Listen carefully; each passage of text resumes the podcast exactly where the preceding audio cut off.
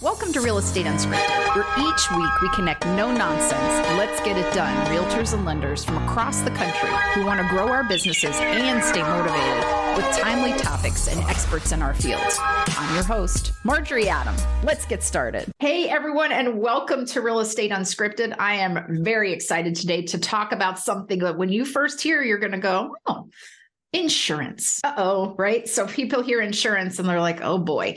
So we are going to talk about the important parts of insurance, what lenders and realtors need to realize with insurance, why you need to really think about who you're working with, what the opportunities are in this market, because it's a challenging market, but we're going to get into that. So today I am honored to be able to talk to and have you all learn about Danny Mastin, who is with the Mastin Agency. Say hi.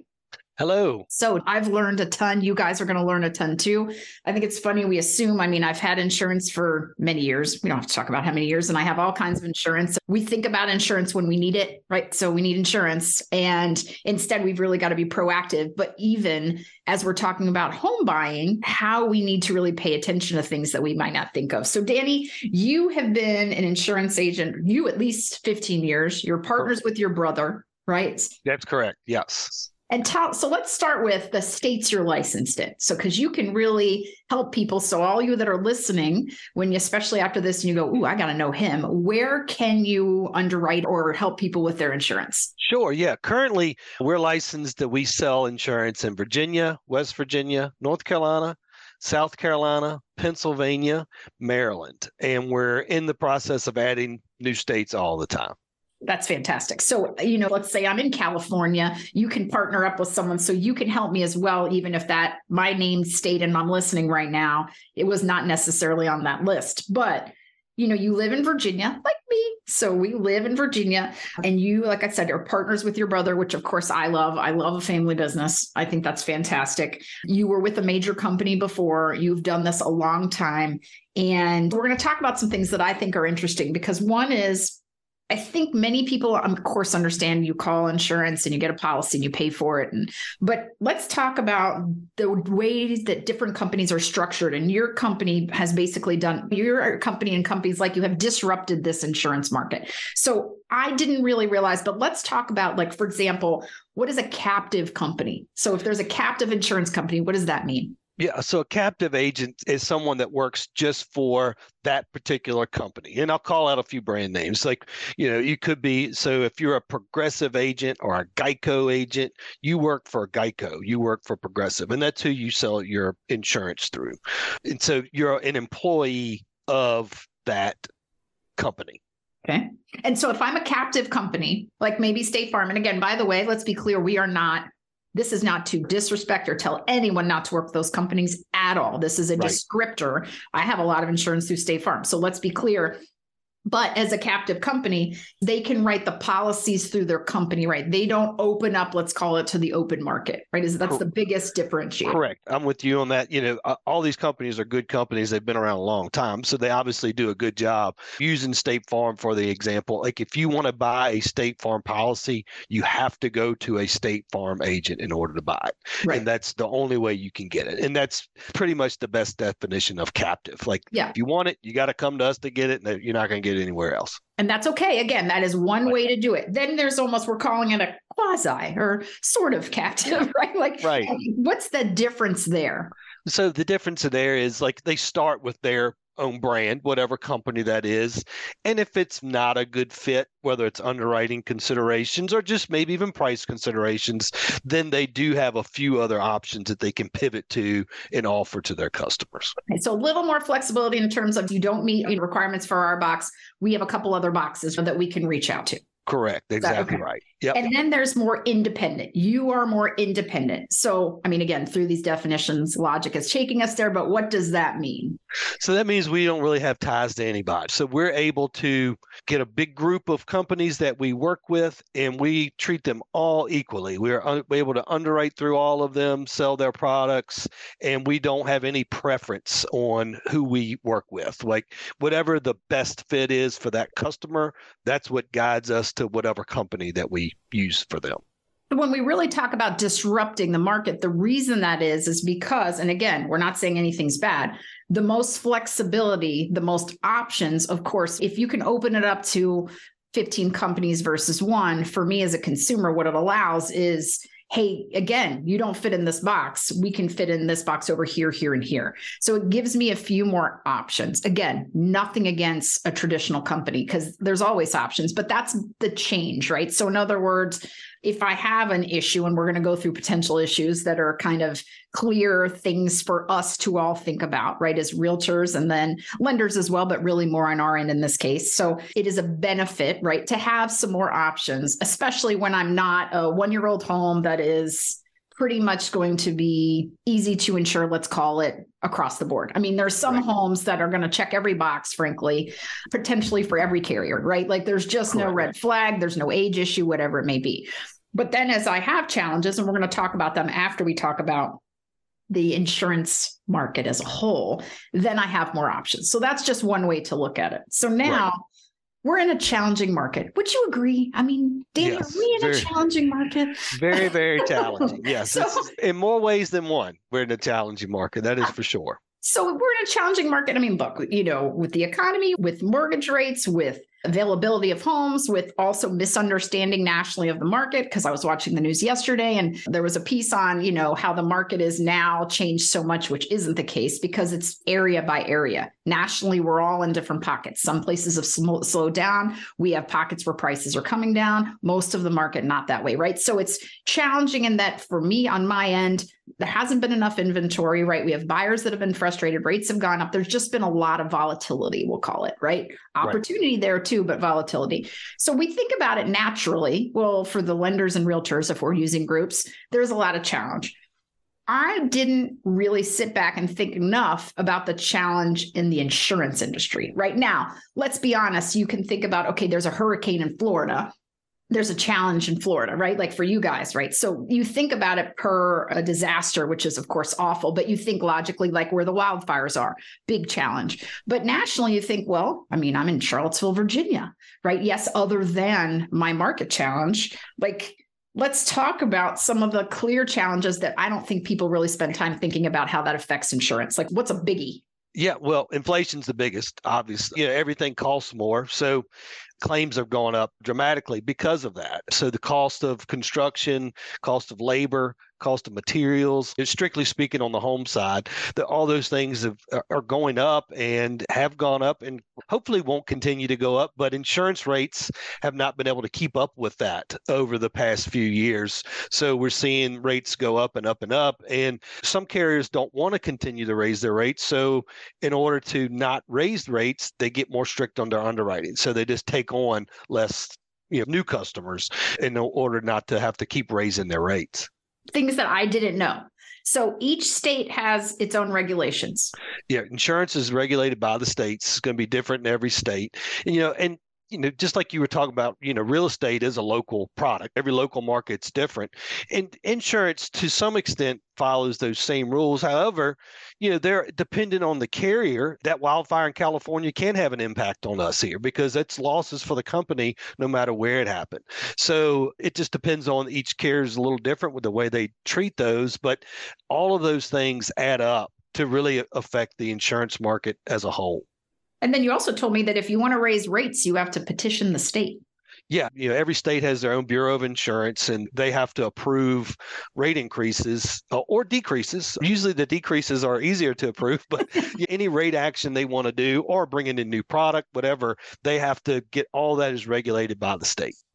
And so, and you mentioned this, but when we think about it, like let's just use roof shingles you said roof shingles have gone up. They're 50% more than two years ago right? So number one it's the acquisition. So the roof that might have t- cost 7500 you know now it's 10,800 or whatever. So that's number 1 then i got the cost of labor to install that roof first. You got to find the person. Good luck. And then right. that cost has gone up. So materials labor all of it, right? So Correct. that simple quote unquote roof replacement now is much more expensive and harder to do and takes longer. And let's say that my roof is so damaged, I got to go stay in a hotel. That takes, you know what I mean? Like there's all the little pieces and parts, and you got to pack me out so that, you know, there's all of it. It's not just a roof. So all of that matters. And then we're not going to spend a lot of time on autos, but same thing, right? The car market, COVID goes crazy. Now, parts like anyone who's trying to we've have a, a, something leaking in the top of a truck that apparently will never be fixed. There's there's no repair possible for this. Right.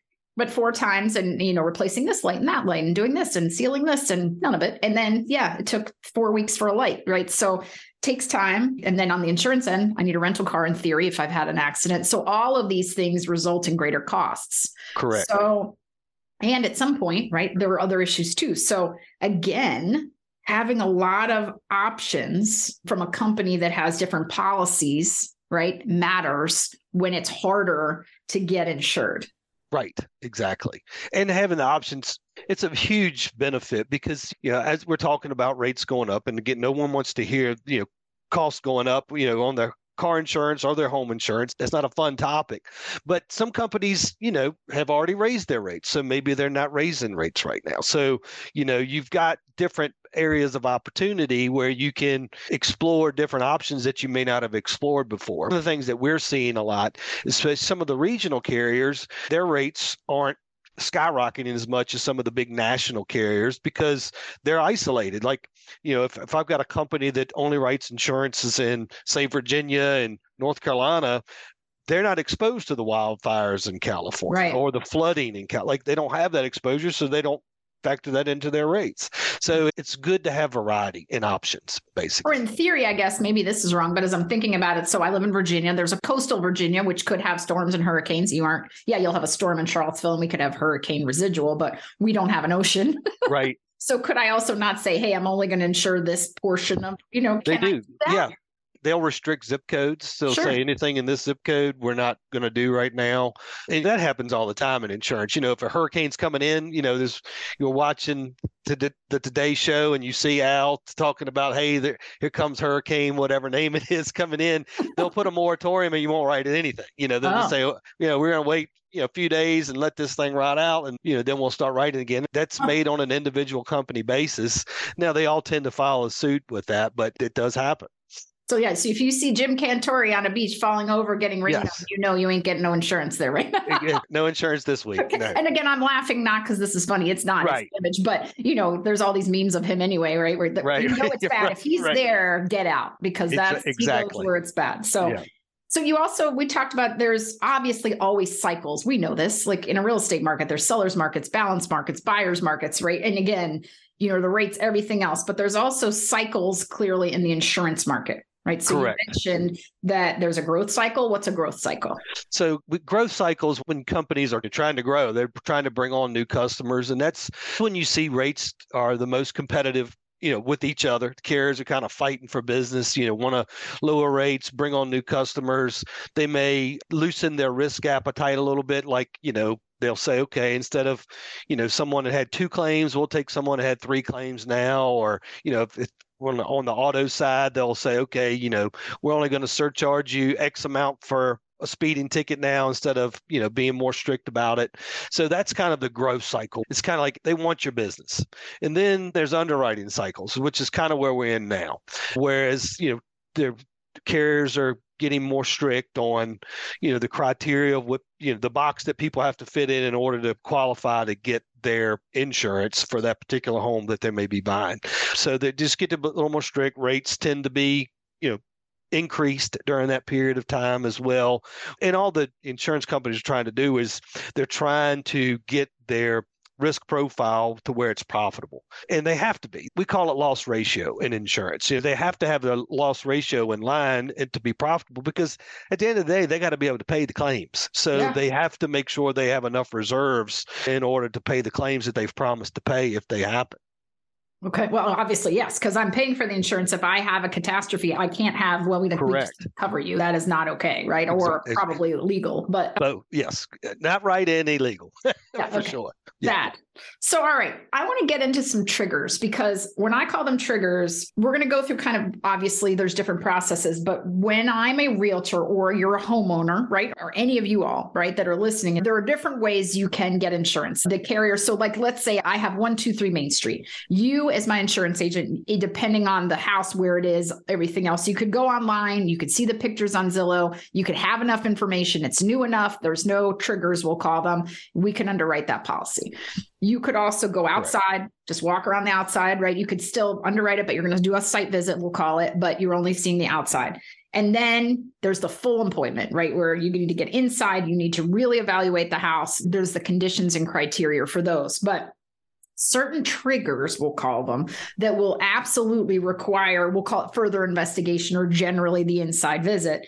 Some of them were surprising to me, some weren't, right? So the first one you mentioned to me, which I don't know why I wouldn't have thought of because the fireplace to me is the wood stove, right? So that if they right. have a wood stove, so give some guidelines. And again, specific guidelines that you look for, right? If someone has a wood stove, like I'm the realtor, what should I double check as I'm showing that house?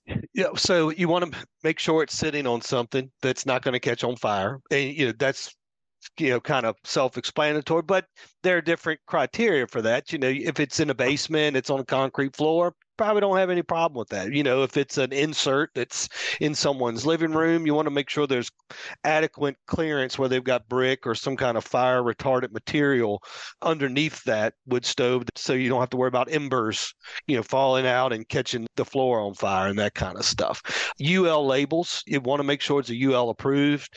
I live in a rural area, so we have lots of wood stoves that people have made over the years. See, that's not going to work. You know, you yeah. can't have a homemade wood stove as far as insurance company is concerned. So things like that are the biggest things for when it comes to wood stoves is just, you know, making sure it, you know, just passes the eye test. Hey, it looks good. It looks fine, you know, that kind of thing.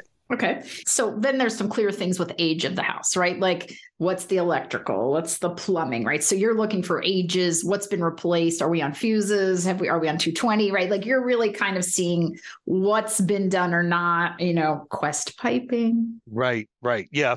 The piping, the type of plumbing that it has definitely can play a factor. No one likes quest plumbing, that's for sure. Yeah, circuit breakers, screw in fuses, knob and tube wiring, you know, if it's got old wiring in it, and some of that you're not going to be able to see, right? Yeah, it's behind the wall how do you know? But it's a question you should ask, you know, the current homeowner, like what kind of wiring does this have? And a lot of times the home inspection will bring that to light for sure. They can tell by if it's got a three prong outlet or a two prong outlet, what's behind that outlet. Let's take another look to see what kind of wiring you got there all they do is make the insurance company they want to do a little more due diligence and find out okay what is really going on there i want to make sure i'm clear on this too none of these are limiting factors to getting insurance we always have an option there's always someone who will insure it it just narrows the scope of the people that will do it and it could cost you yeah. yeah. Which makes sense. I mean, ultimately, because, you know, when we tour a house, it has a new HVAC, it has new, you know, if you take a 1960s house and nothing's been done, it's not only all the work they have to do, but you know, it's also again, okay, that's something we need to pay attention to. So this was interesting. So obviously a roof, very important component of a house. You know, roofs can last, I mean, as you know, 15 years. Some of them go for 30 and they're still going strong. But there's some very interesting statistics on roofs that to me was really surprising based on different insurance companies. So some of them you had mentioned 20 years or newer is fine. Some of them how many years? It's 20 to 15, some instances now four. Four. It just it, it, depending on the company, the area, the state it's in, the zip code it's in. It's just another way of them limiting the amount of policies they want to write in that area. You know, and it's true on every insurance application I've ever seen. There's four components of the house that the insurance company wants to know about.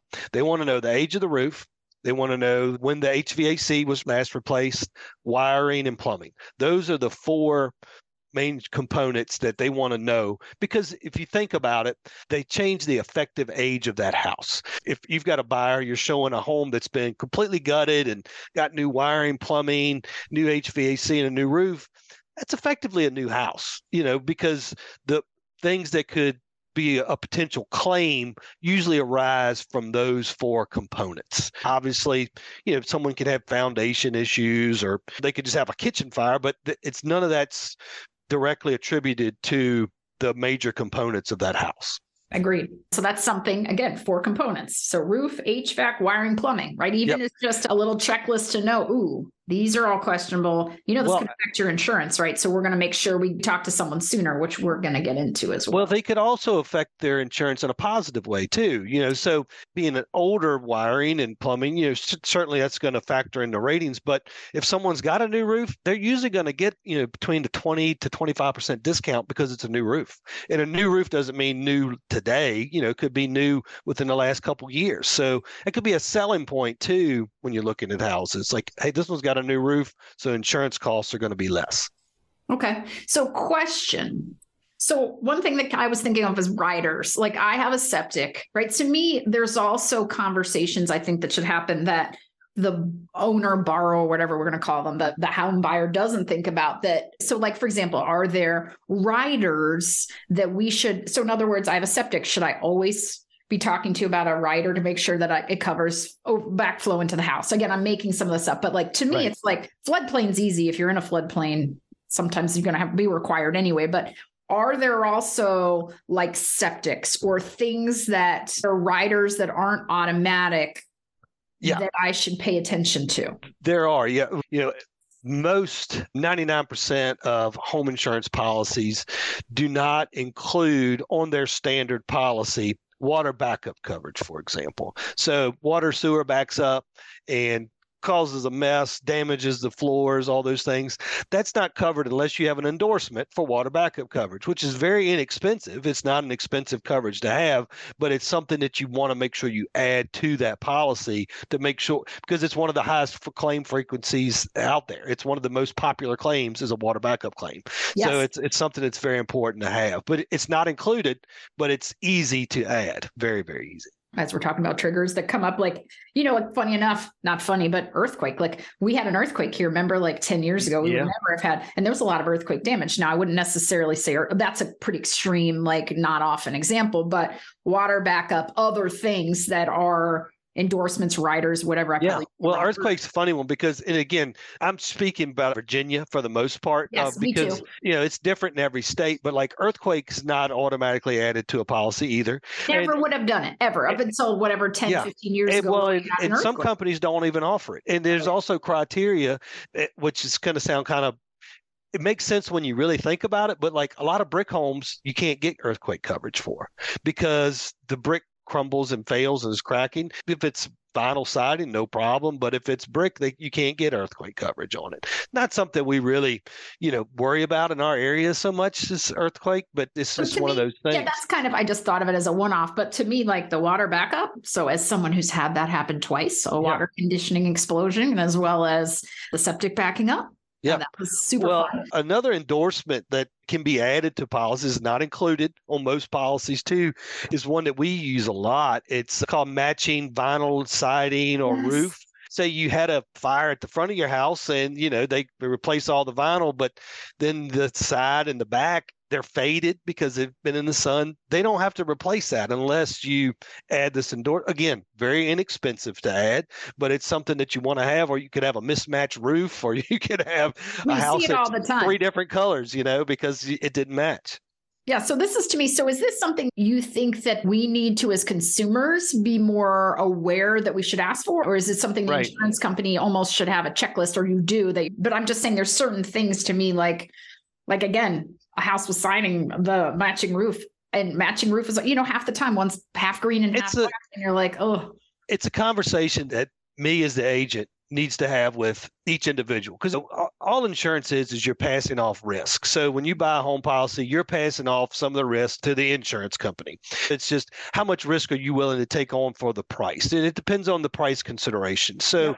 if i'm dealing with a customer and i say okay look if you have a fire, you know, and you have to replace half the siding on the house, it's going to be this. Now, you can add this endorsement to replace it all, or you can keep your policy a little less expensive and knowing that if you can't live with that, you're going to have to replace the rest of that siding. And that's okay. If someone says, oh, I'm fine with replacing some siding if I have to, right. that's fine. They choose to retain that risk themselves. So it's just a conversation that needs to happen to make sure people understand what they're getting and know that, you know, most things are covered under home insurance, most, but not everything. And so right. you have to understand what's not covered just in case you want to add that. Well, it's a good question, right? What's not covered? Because as someone who went through a couple of things where I'm like, how on earth is that? I'm sure. But listen, oh. if I had read all 92 pages, I would have gone, oh, that's not covered, right? And or right. you know, at some point you just go, I'm paying for this. This looks good, and here we go, right? It's part right. of my payment. So, all right, a couple of things I want to cover before we end. One is, all right, I'm a realtor how do I best advise my client who is therefore going to, of course, get homeowners insurance? They need it. They don't have a choice, right? Like it's not like, do you opt to get homeowners right. insurance? Yeah, no, you're getting it. So I think that it, between the realtor and the lender, it's a little bit more on the realtor side in this point because you and I talked about this offline. I have more of a relationship with that borrower, right? With that client. And so I think that things that we should make sure we know, like you said, you want to talk to the client, right? And so Correct. the time to do that, it seems like it would be fantastic, right? If I could just call you every day, wouldn't you love this? And go, hey, I'm showing 123 Main Street. What do you know? Which we cannot do. That makes sense. It would make you crazy too. But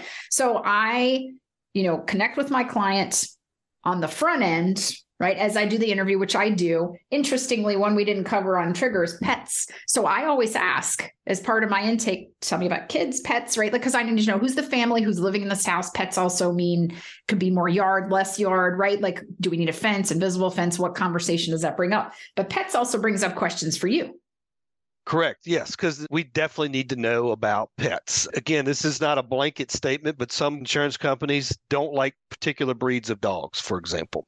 There's a it's a pretty universal list of the do not insure dog list, I'll call it. You know, pit bulls, German shepherds, any breed that has a reputation of being an aggressive breed, or any animal that has any history of biting somebody. And it's not just dogs either. There's certain carriers, like if you've got a horse, you know, they may be cool with one horse, but they're probably not going to be cool with three horses. I've got several clients that have like Vietnamese potbelly pigs and some chickens and things like that. Those are things that we need to know in order to not have problems down the road, to make sure that you are with the carrier that's fine with those. Because you don't want to find out the hard way that you've got them, they didn't know about it, then you all of a sudden you got a claim and like, oh, wait a minute, this is it's in our all that 92 pages that you said you didn't have these, so now we got a problem. You don't want right. to find out the hard way. So uh, you're telling me I need to add pigs and chickens to my intake list. yeah, exotic animals. Huh? Okay, I will do that. I'm going to do that. Yeah. I will add that today. And then there's also, as we're underwriting a home, you're also underwriting a client, right? So part of that conversation with them that you and I have decided that really, as soon as a house goes under contract, what I need to do is get them in front of you because we've got to get some information about the house. And being frank, if I'm representing a buyer in this case, as they're applying, right, and you're doing a history search, number one, are there any major issues with the house that I need to know about that could cause an insurability problem? You can also see if there have been claims on that house. Correct. Um, we can see if there have been claims. Yes. There's lots of things. So the earlier the better. And I was doing some quick math here too. It's not just, you know, is this going to be a good fit for this person? But also, you know, and we do this a lot on the mortgage side more so than we do for the realtor side. Whereas, you know, when you're going to get a mortgage and the, the loan officer gives the customer an estimated pay, this is what your payment's going to be, taxes and insurance are included in that. Oftentimes, even in a challenging market like we're in, say the loan officer said, okay, we're going to estimate it's $100 a month for the insurance. Okay. That's, I'm just using round numbers. Sure all of a sudden we come in and we find that okay the insurance is going to be 60 so now that means that's $40 less than house payment. That $40 equals with given today's rates which change all the time that could be another $10,000 that person could have spent on that house yep. in a competitive situation. You say hey we can up our offer a little bit and get this house because yeah. insurance is a lot less than we thought it would be. So you obviously you're not going to change the taxes, but the insurance is, you know, one of those things that there's some wiggle room a lot of times. But I guess the flip side is also true. We can assume I'm going to make this again, totally making this up. Yep. It's a four bedroom house with a garage and a basement. And in theory, it should be $100 a month. Correct. And then you go and you run everything, and it's got Quest piping and a wood stove and original plumbing and electric, and the roof's 26 years old. And you go, oh, it's really now, I'm going to again exaggerate here, but $200 a month, right? Like Correct. all of a sudden, it's shockingly worse. Or because this house has, again, I'm just going to pick on stuff an original roof and Quest piping and knob and tube wiring, it's going to be really hard to insure it. If I know this before we even go into the inspection, right or the next steps. And we can say now look i can't go to the seller and make them fix all of it. But i can certainly say hey we're going to be a little tougher on this inspection. You got to replace the roof because that's one of the things that we need to, that's going to make this work for us or not. So there is this higher level of information especially let's use quest again. And let's say you know they come to you and you reach out to both of us and say oh there been four water claims on this house with this piping well number one that means probably we're not going to get insurance but number two it means this quest which may not have been an issue has been right? So not Correct. only is it an issue in insurance, but it's no longer just the system I need to be aware of. It's a failed system in this house, uh, which could also change my negotiation or, frankly, our decision to move forward. And then there's also them, right? Because you need to see claims they've right or they've had a lot of liability claim so again it might be the house is golden but these are the insurance nightmares of the century right. Right? Right and, yeah. and they literally is a picture of them going do not insure right? And now right. we have bigger problems. Yeah they could have had a tree fell on the house they're moving from or two houses ago you know? Claims typically and i'm using general terms here but claims typically stay with people for five years. So oh. if they've had a you know so they've got five years of insurance history you know they just had a tree fell on their house three years ago, but they're buying a new house now, that tree could still follow them, you know, to the new house. Not not in all situations, but it's just something that you need to know before it's too late, I guess. Yeah, I'm, I'm picturing this creeping tree. yeah, yeah, yeah, right. you know, that's good. I was painting the picture. That's good. I was, no, really, following you very visual. I see right. the tree.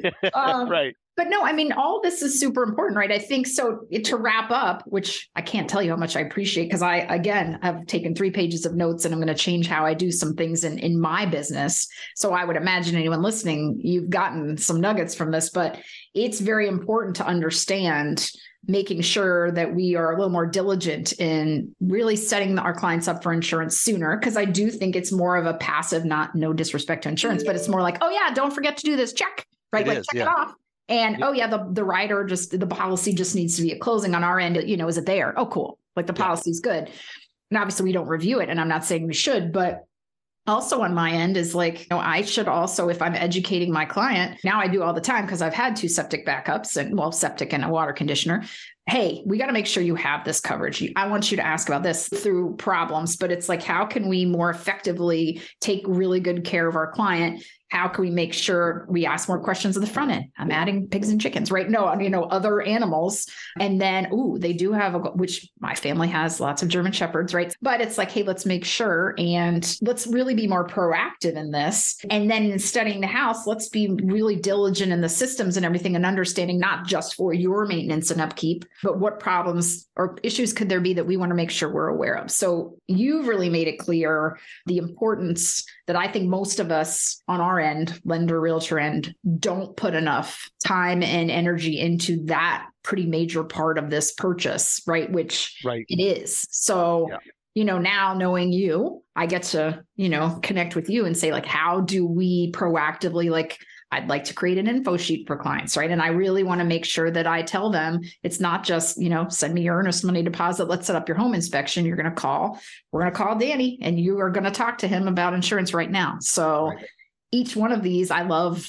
I mean, I'm going to thank Alcova again for letting me do this because each one of these, frankly, has just been an amazing education and I want to thank you because I've learned a ton from you today. Oh, no, thank you. I, I appreciate the time. So, the, the, last thing I'll say for the listeners out there is you know, obviously eh, we want everyone to partner with us, but that's not feasible with everybody. Is make sure you have a relationship with a good local someone in the insurance business that can advise those customers because it comes back to the relationship. You want to make sure it's someone that you trust and you know that has your customers' best interest at heart is going to advise them to do what makes the most sense. A lot of things we talked about on here, the, the kind of the scary things, but it's usually not. it's usually very straightforward. The way we do it is first, you know, we want to make sure that the, the house is taken care of if something happens. So when I start any client conversation, I say, you know, first thing we're going to do is we're going to make sure that we have the right coverage for you in your house, not the right coverage for your parents or your your cousin.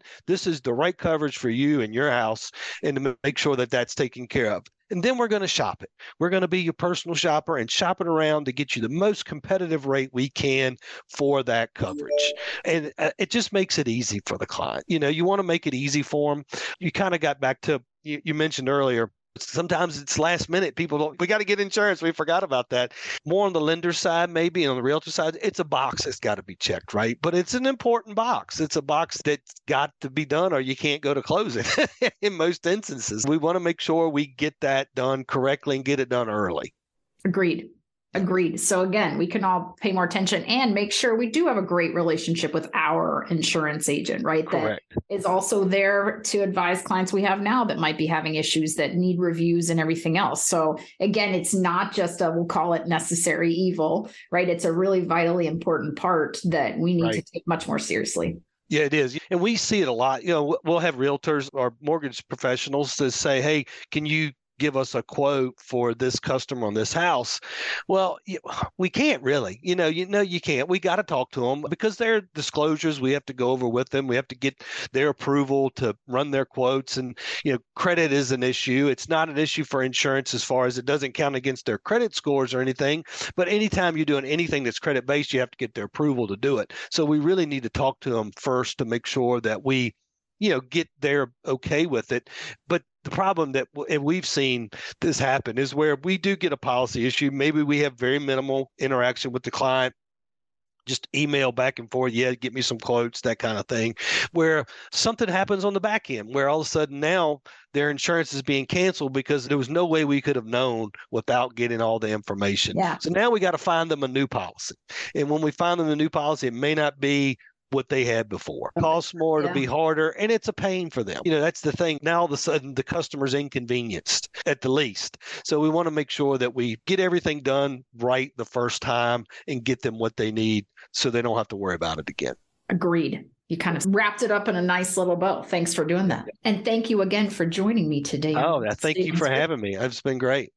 You have a great day. Real Estate Unscripted is sponsored by Alcova Mortgage. Alcova is committed to simplifying the mortgage process. Check out the tools we offer to realtors and homebuyers at alcova.com slash realtors. Alcova Mortgage, Equal Housing Lender, NMLS ID number 40508, NMLSConsumerAccess.org. Before we go, please show us some love by subscribing on your listening platform of choice and leaving us a review on Apple Podcasts. Make sure you share this with your friends and be sure to listen in next week. Until then, this is Marjorie Adam. Don't forget to check out the show notes for a recap. This podcast was made possible by listeners like you. Thank you so much for your support.